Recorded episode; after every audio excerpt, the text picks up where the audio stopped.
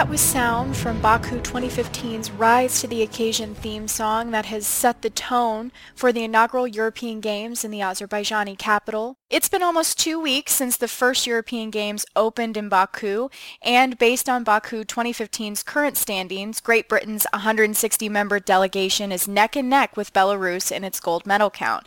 You're listening to the latest edition of ATR Radio. I'm Nicole Bennett. The 2015 European Games opened in the Azerbaijani capital of Baku on June 12th. At the end of the games, organizers say some 7,000 athletes from 50 NOCs will have competed in 20 sports. Joining us now is Mark England, Team GB's chef de mission for the Baku 2015 European Games.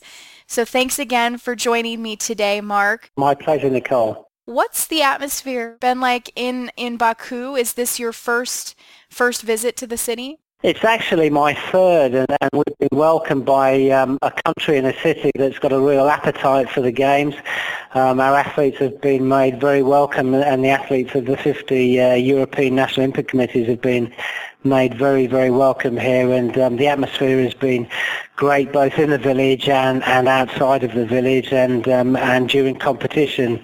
There's a strong, as you'd appreciate, there's a strong home country Azerbaijani contingent cheering on their athletes, but we're finding it great support and we're enjoying ourselves. And what's the athletes' village like? Are you guys pretty much overall satisfied with conditions?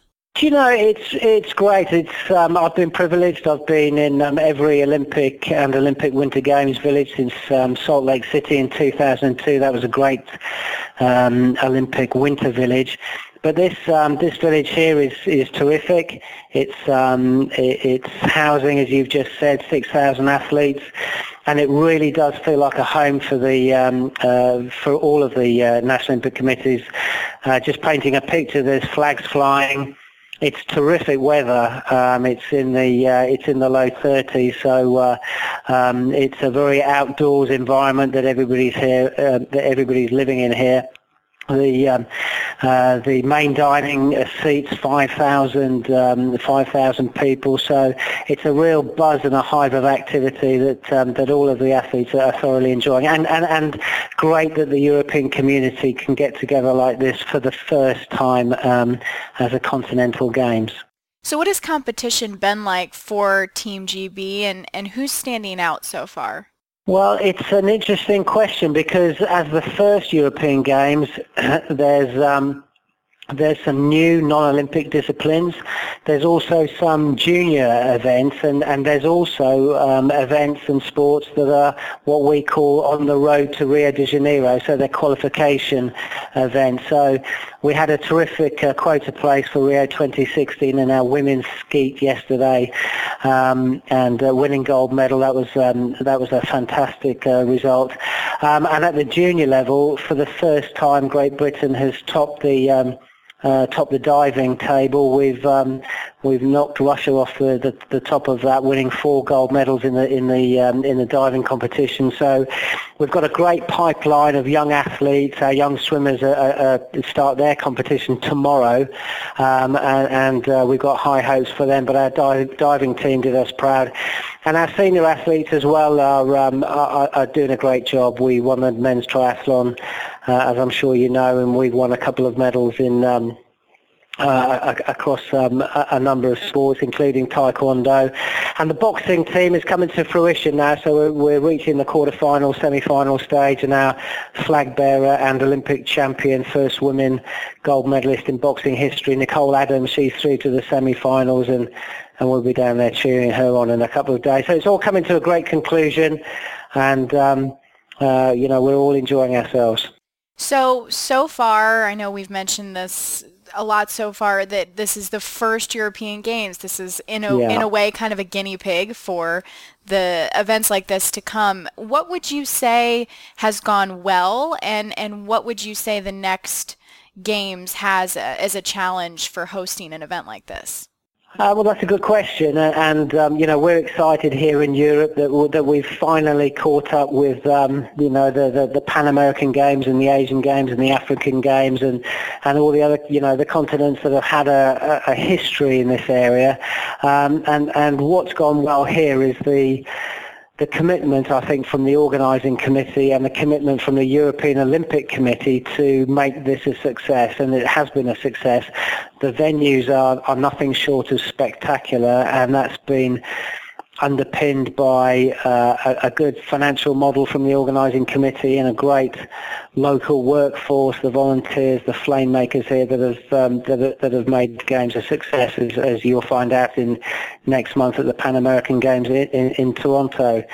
And the challenges going forward are to continue with what is a great model, which is partly trying to get young athletes experience of multi-sport games so that we're in a better shape at the Olympic Games across all European communities, but also to ensure that the model of having having an opportunity to qualify for the next Olympic Games is embedded into the game. So in 2019, we would expect that significantly more than the 12 sports here that are part of the Rio 2016 process, that they're part of that Tokyo 2020, and that'll be an exciting opportunity to get direct qualification for those 2020 Olympics. So yeah, it's in great shape.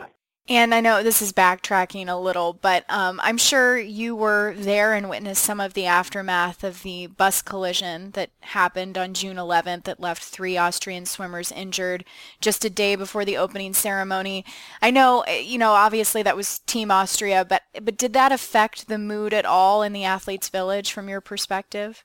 Well, we're a close community, and I personally sent a message of condolence to our colleagues in Austria, who we know very well, and in fact our synchronized swimming team know the athletes there very well. And I'm pleased to say that the authorities here dealt very, very quickly and efficiently with the accident, very, very professionally, and the young lady in particular who had some bad injuries was flown home immediately for surgery, and obviously we wish her well.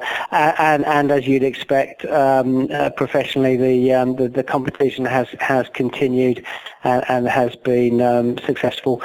And we've all sent our good wishes to our good friends in the Austrian team for their quick and swift recovery, for sure. Looking ahead, we've mentioned Rio 2016 a few times.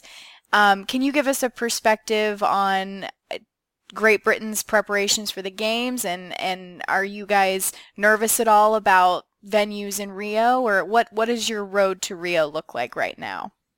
Our preparations are going really well. We've qualified a number of quota places, and in particular, we're pleased to be qualifying already athletes in the team sports of women's hockey and also the team sports of rugby sevens for the first time, both in the men and women's women's program. So our preparations are going well. We've obviously been to Rio de Janeiro with our team leaders on a number of occasions.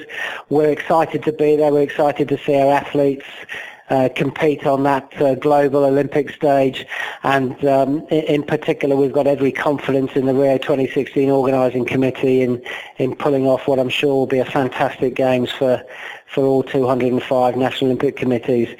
They've done a great job in terms of the venue infrastructure, and we're confident that over the next 12 months they've got plenty in the tank to bring what I'd said would be, I think, quite a special games for the first time in South America. So we're very excited about that. All right. Well, that was Mark England, Team GB's chef de mission for the Baku 2015 European Games, joining us from the Azerbaijani capital and the Games. Be sure to check into Around the Rings online on Facebook, Twitter, and LinkedIn. I'm Nicole Bennett. Thanks for listening.